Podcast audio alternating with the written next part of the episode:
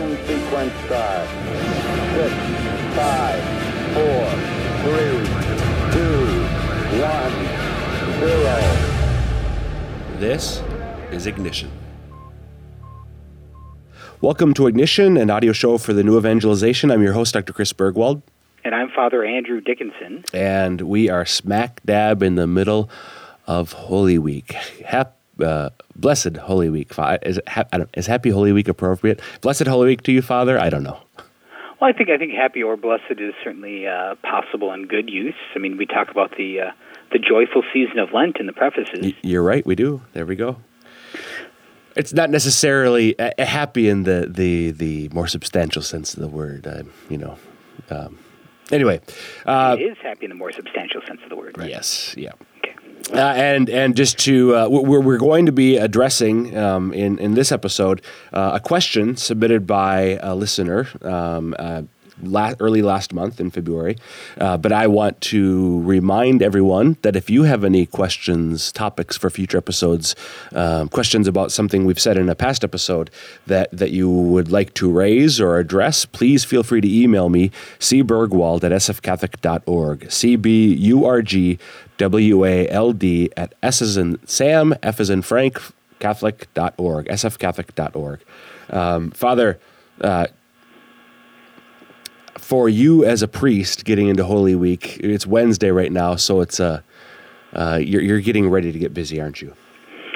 well, actually, I'm, I've already gotten busy uh, here at the Newman Center, uh, hearing a lot of confessions. Uh, uh, two hours worth of confessions uh, Sunday, uh, with or a little over two hours of confession on Sunday for uh, penance service, and two hours in my confessional on uh, Monday, and then about two and a half or three and a half hours yesterday. Uh, my parish, and then with RCIA candidates, and then uh, one hour down today, and about two hours left to go today uh, between this parish and my mission parish. Wow. So getting busy. getting busy that's for sure. Um, so so again the, the, I, mentioned we're in the middle of holy week and we have a topic and, and, and this topic is very much relevant to holy week which is why we held off with it uh, until today. And uh, i'm just going to read the email that came to us um, from keith uh, listening here in uh, east river south dakota. Keith had written in while reading over the passion stories, a few questions came to mind regarding Judas that I thought would make for an interesting podcast. The authorities should have known who Jesus was. Why would they need Judas's help? Second question If Judas's betrayal was necessary for our salvation, would he not have been doing the will of God? And related to that, then, was Judas really an evil person that betrayed Jesus, or was he carrying out a necessary role in our salvation? So, Father, the first thing that, that occurred to me as getting ready for actually today now um, and, and addressing this topic, of course, um, in Holy Week, we we hear uh, we heard it, I, I think in Luke's account a little bit um, on Palm Sunday, um, and we'll certainly hear about it in the coming days. But even uh, yes, uh, today Wednesday and yesterday Tuesday, uh, the gospel accounts that we that the gospel readings for for daily mass both come from the last supper yesterday and tuesday was from john today from matthew and both of them include john and matthew's respective um, accounts of at least part of uh, Judas's betrayal, at least at the Last Supper, with with Jesus speaking about how one of you will betray me, and then uh, in Matthew's account today, a little interaction between Jesus and and Judas. Um, so we're hearing again, obviously, um, when we think about the betrayal of Jesus, we think of, of Holy Week. We're hearing about them now during the the liturgy, um, at the readings at Mass, uh, and, and it certainly seemed to be a, a fitting time to address this topic. So, Father, um, just sort of to, to begin with, you know, Keith had said the authorities should have known who Jesus was. Actually, before that, let's step back from that a little bit. The, the whole question of Judas and, and, and who he was. Um, obviously, he's one of the twelve. He, he, he, he was chosen by Jesus to be one of the apostles very early on. Um, and then we know here now from the, the, the later parts of the gospel that he was the one who, who went to the chief priests and for the price of 30 pieces of silver was willing to betray Jesus. But beyond that, we don't really know too much about him, do we? Uh, no, uh, just uh, uh, we don't have a whole lot about him than exactly those things that you mentioned. Right. There's not, and then when it comes particularly to the whole question of, of his motivations for the betrayal, we, we, we read John, John relates that Satan entered into Judas, um, and and uh, well, that's about what what, what John writes um, early on, and then uh, we just read these accounts during the, the Last Supper itself, and Judas um, then later brings the the temple guards of the, the centurions to the Garden of Gethsemane and betrays Jesus with a kiss, but we're never really told why. Um, and throughout history, there have been a number of of saints and scholars and and popes and theologians and priests and bishops and religious, all sorts of people speculating on Judas's motives. But I think, Father, it's important to acknowledge up front that at least in authoritative sense of what the gospel accounts tell us, we're simply not told why he betrayed Jesus, are we? Uh, no. So having said that, again, there are all sorts of speculations, uh, and I know that you, you've you've um, read some of those recently. What's what have you seen? What are some of the explanations that you've read, or that or that you've you've you've given to that question of of why did Judas betray Jesus? Uh, well, I, I just recently picked up uh, Archbishop Fulton Sheen's book, The Life of Christ, which is essentially a uh, long commentary on uh, on the Gospels on the life of Christ. It's it's really quite beautiful, pretty amazing. I was really drawn into it in uh, many different ways. It, it it had me at hello, so to speak. um, it's a, uh, it, in fact, I, I'd found it on Sunday night, and there was a lot of students around after the uh, evening mass, and uh, I was just randomly like going up to people and like some, some like you know pick a page, and they'd pick a page, we'd open up, and they're like, okay, left hand side, last paragraph, you know, and wow, that was really awesome. Yeah. So, um, and he actually has a, a, a chapter um, on uh, on Judas, uh, chapter forty six, at the bottom of the list. And so, um, and it's interesting because he. Uh, uh, well, this might actually go more afield, so maybe I should stay focused first. But um, he, he starts out just you know kind of looking into some of that, um, the reasons of the betrayal, right? The uh, and because you know this betrayal, it has to be a serious thing. I mean, this is not a whim, you know. And I think maybe I think there's a temptation nowadays to paint him as an ideologue, yep. right? I think um, you know uh, maybe he didn't like the way Jesus' thing was going, kind of a. Um, um, oh, I'm thinking of certain communist characters from Russia, but I'm getting them confused with characters from Animal Farm. um, Trotsky, wasn't it Trotsky yep. and Stalin? Yep who are both uh, followers of Lenin, and one of them thought that uh, you know Stalin gets rid of Trotsky or whatever it might be. So I think there's temptation that way. But he, uh, Archbishop Sheen looks at it from a spiritual and moral sense, and he says in this uh, uh, paragraph, the hatred of Judas against our blessed Lord was due to the contrast between his sin and the virtue of the divine master. Uh, and he quotes uh, um, from um, a play by uh, Shakespeare he hath a daily beauty in his life that makes me ugly. Mm. And so it's, a, I think, a very interesting spiritual notion, and I think we can see little fruits of that in our own lives, so at least that there might be a sense of a, a strong reason why that would be true. Does that kind of make sense? So the, it, Judas. Okay, so let me let me restate that to make sure that I I, I think I know what, what he's saying. Um, Judas, in the presence of Christ, saw, uh, particularly as one of the apostles, saw the holiness of Christ, and then he saw his his own sin in contrast to that. And there are a variety of ways that we can, as human beings, respond to the starkness of the contrast be- between God's holiness and goodness and our own sinfulness and wickedness and weakness. Um, one of those ways is to hate God uh, and, and, so that's what that's what um, Archbishop Fulton Sheen was proposing. That that's how Judas responded. Is that right? Yeah, I think that's what he's saying. He goes on to comment about how um, uh, the hatred against divinity is not always is not the result always of unbelief, but very often the effect of anti-belief.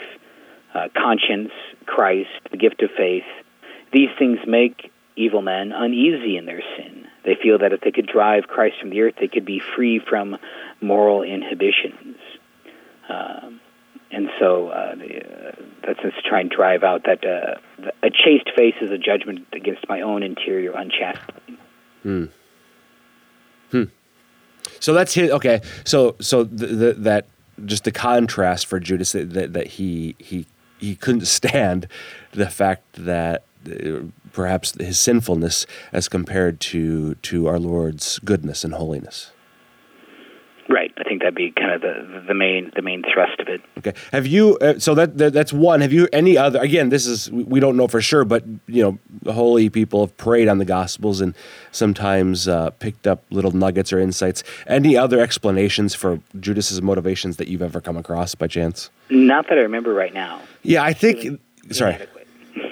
I was just going to say, I, you know, I think what I see in the portrayals of Judas, there, a, a couple temptation or not temptations, uh, two common ways to portray him. One is to make him very evil, malignant, um, you know, maybe along the lines of the ideologue, uh, as you were referring to.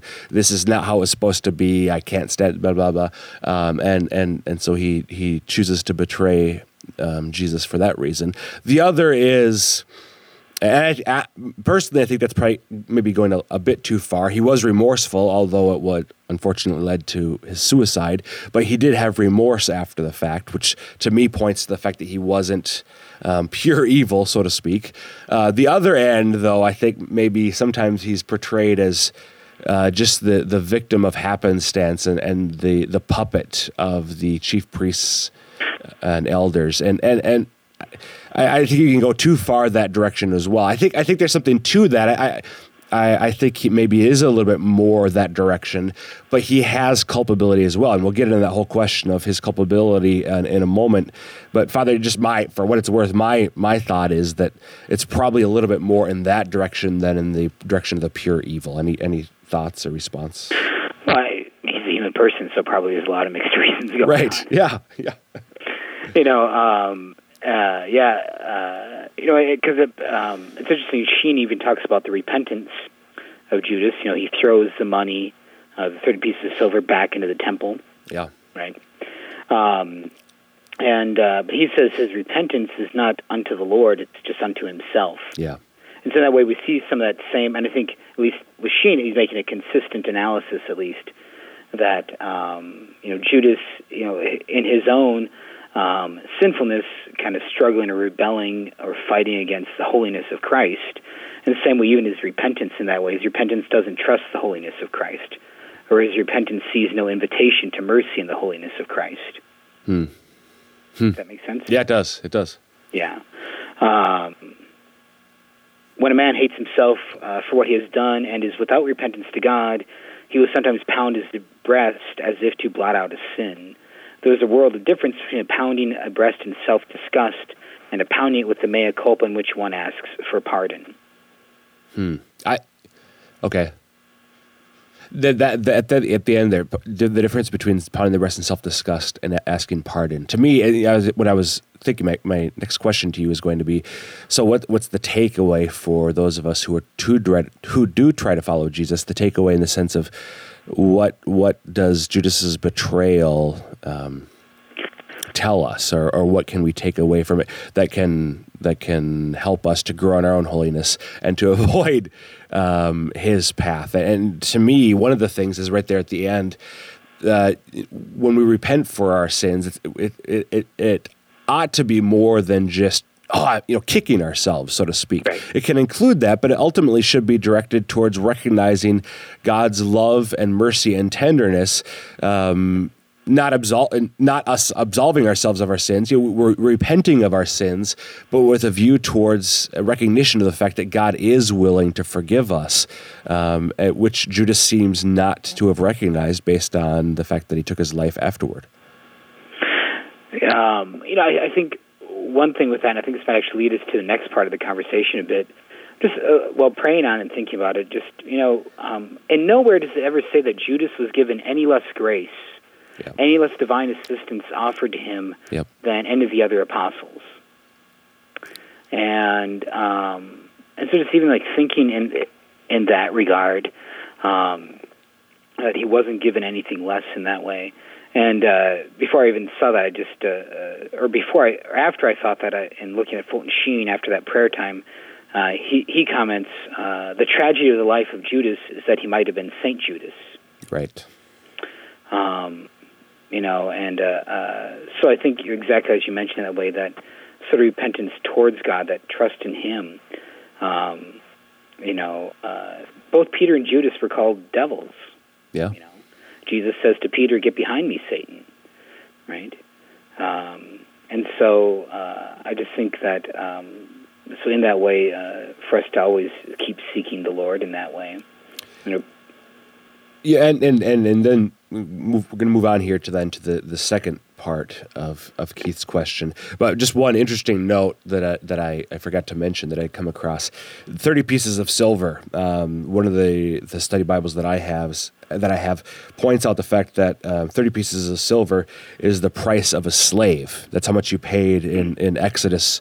Um, uh, to redeem a slave. to redeem a slave. And so, and the interesting thing is, in, at least in, in Matthew and Mark's um, uh, Gospels, Judas agrees to betray Jesus right after the anointing of Jesus at Bethany by the woman with the expensive jar, the, the jar of expensive ointment.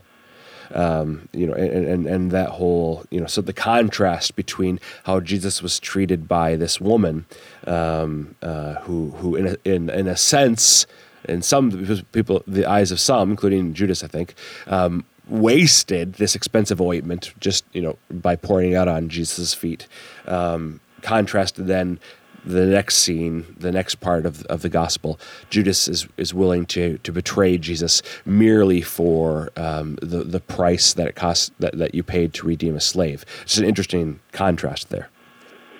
Very much so. Uh, even thinking about too, because I think his accusation. Um, another Old Testament note. His accusation is that you know it was 300 days' wages.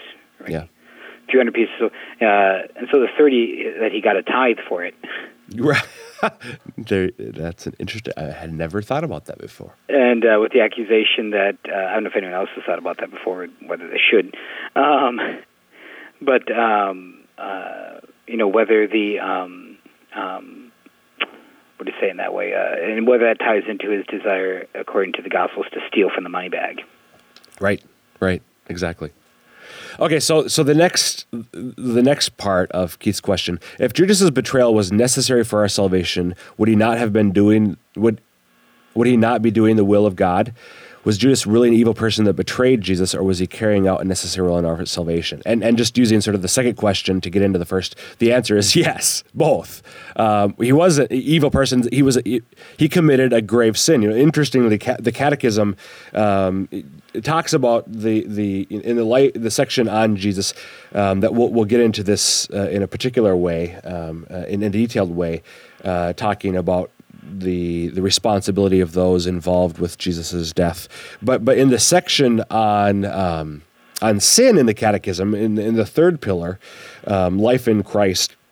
Talking about the, the, the sin, it says it, it is precisely this is 8, 1851 for anybody who wants to look this up. It is precisely in the passion when the mercy of Christ is about to vanquish it that sin most clearly manifests its violence and its many forms: unbelief, murderous hatred, shunning, mockery by the leaders and the people, Pilate's cowardice, and the cruelty of the soldiers, Judas's betrayal, so bitter to Jesus Peter's denial and the disciples' flight. So Judas's betrayal is was just to be clear was a sin, very bitter to our Lord, as as the Catechism tells us.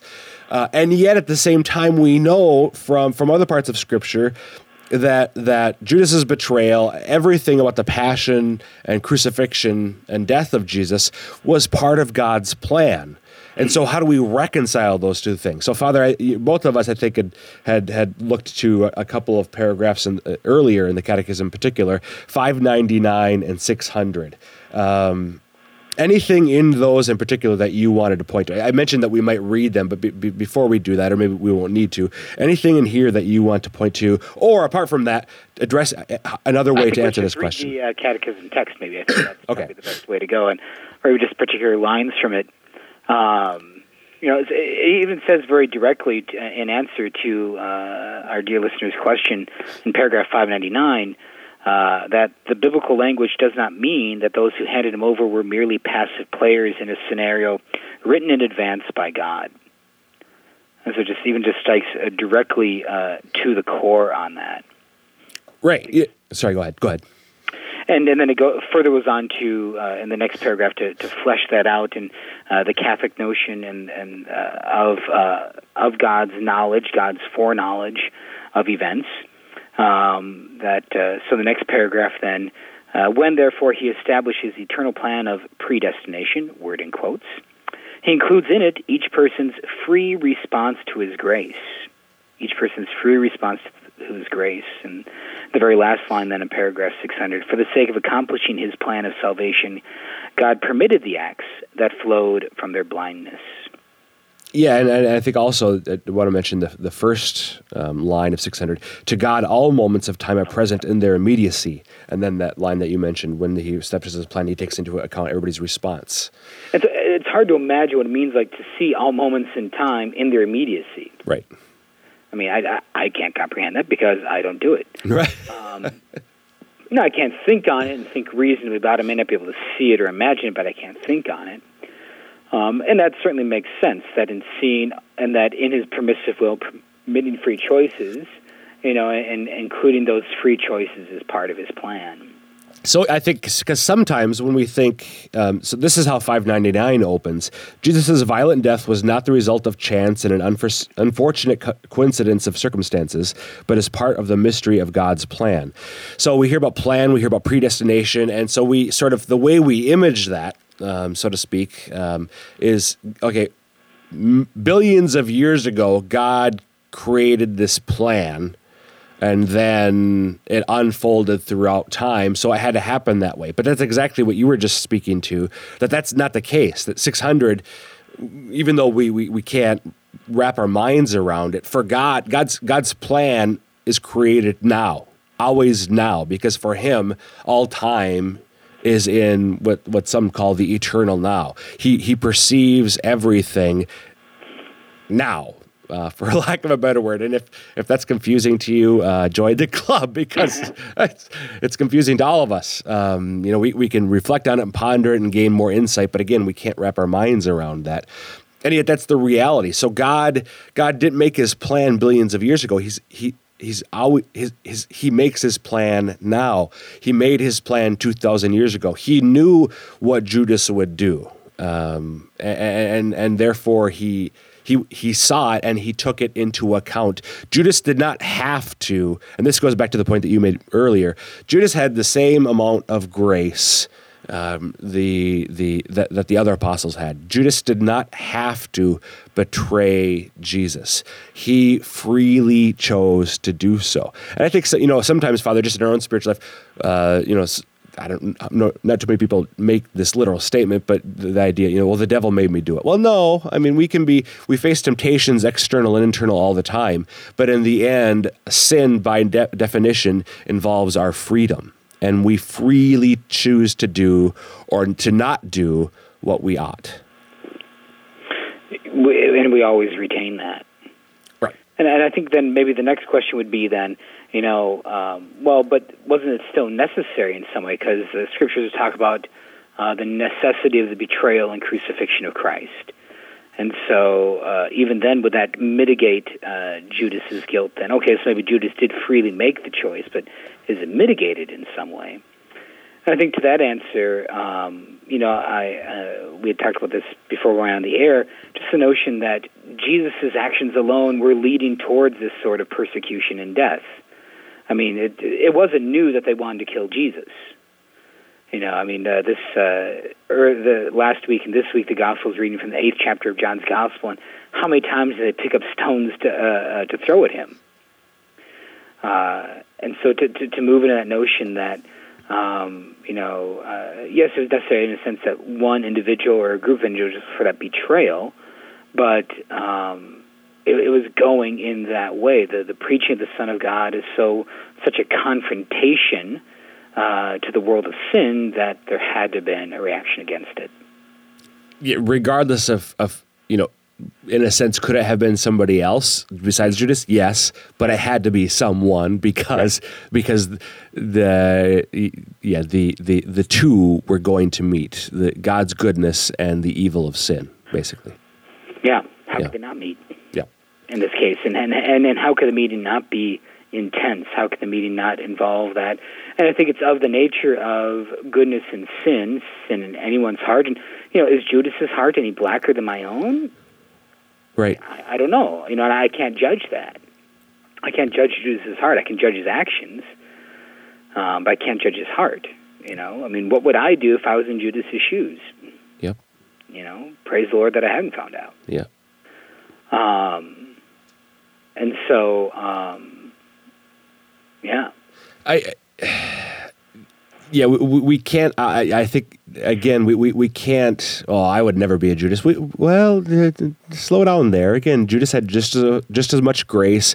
Uh, maybe he was subject to more temptation than us, but but we you know, by every sin we betray our Lord. It's one of the one of the points of that section of the Catechism, Father, that you know we, we didn't get into. But right before it, five ninety eight has this subheading: All sinners were the authors of Christ's passion. And it goes. It, read five ninety eight. I think as, a, as a, I, I did read it actually, and I love the quote from Saint Francis of Assisi at the very end of that section.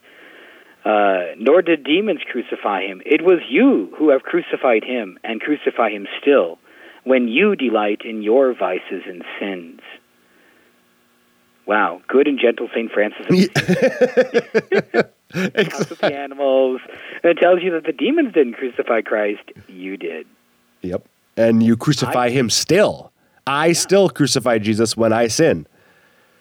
Yeah. And then the uh, or that uh, quote above from the Roman Catechism um, must regard as guilty all those who continue to relapse into their sins since our sins made the Lord Jesus Christ suffer the torment of the cross, those who plunge themselves into disorder and crime and crimes crucify the Son of God anew in their hearts, for he is in them, and hold him up to contempt.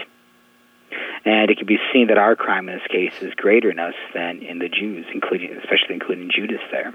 Yeah, exactly. Yeah, so just Keith, I hope that gives you some sense, but I think for all of us, this is a good time to reflect on our own responsibility um, with regard to that. Father, we got to wrap this one up. Uh, time has run out. Uh, and uh, again, dear listener, um, as, as, as, I said at the beginning, um, as we always repeat, don't hesitate to email me with any questions, comments, or ideas for future episodes. The email address is cburgwald at sfcatholic.org. C B U R G W A L D at sfcatholic.org. And from uh, Dr. Burgo and myself, have a blessed and holy Triduum, uh, an experience of the Passion of our Lord. May it be. Re- I pray that you would have a new experience to see with new eyes the saving death and resurrection of Jesus Christ. May Almighty God bless you all, the Father, Son, and Holy Spirit. Amen. Amen.